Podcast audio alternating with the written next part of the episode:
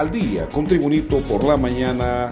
Este es un compendio informativo de noticias nacionales e internacionales de hoy, lunes 21 de marzo de 2022. El secretario de Defensa, José Manuel Zelaya, anunció que intervendrán zonas de alto dragado de ríos y ejecutarán operaciones de protección ambiental para lo cual limitarán las facultades de las alcaldías para emitir permisos de explotación de los recursos naturales. Celaya se reunió con titulares de diferentes instituciones del Estado para discutir la emergencia ambiental decretada por las autoridades debido a la alarmante destrucción de los recursos naturales por acción del hombre y los incendios forestales.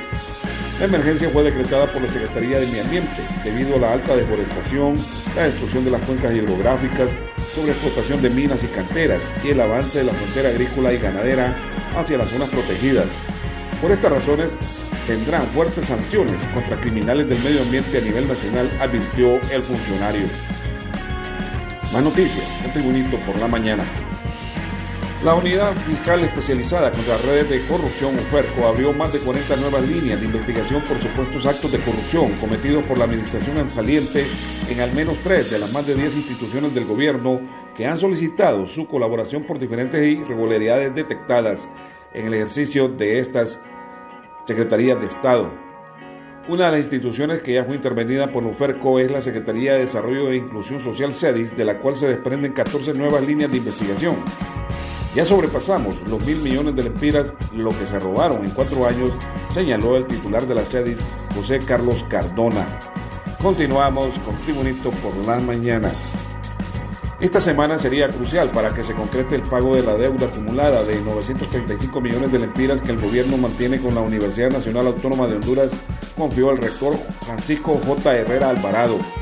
De este modo, 460 millones corresponden a la deuda acumulada del 2020 y 475 millones a los meses de enero a marzo del año en curso, dadas las irregularidades transferencias a la institución que se mantienen desde los últimos años.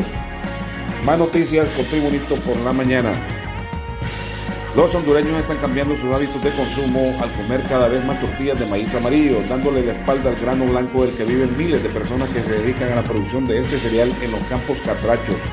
Tradicionalmente los hondureños se han alimentado con tortilla del grano blanco, pero últimamente la industria salvadoreña, guatemalteca y la nacional están importando maíz amarillo estadounidense que viene subsidiado y el quintal cuesta 70 lempiras menos ya puesto en la región.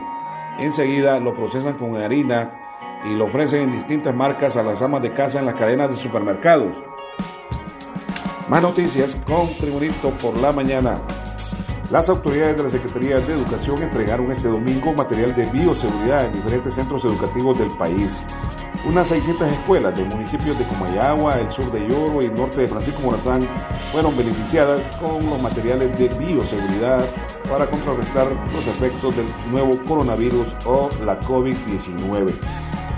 En las noticias internacionales, de Kiev, Ucrania, ya no queda casi nada del nuevo centro comercial Retroville, situado en el noroeste de Kiev y bombardeado por las fuerzas rusas el domingo por la noche. Un ataque que dejó al menos ocho muertos según un informe oficial provisional.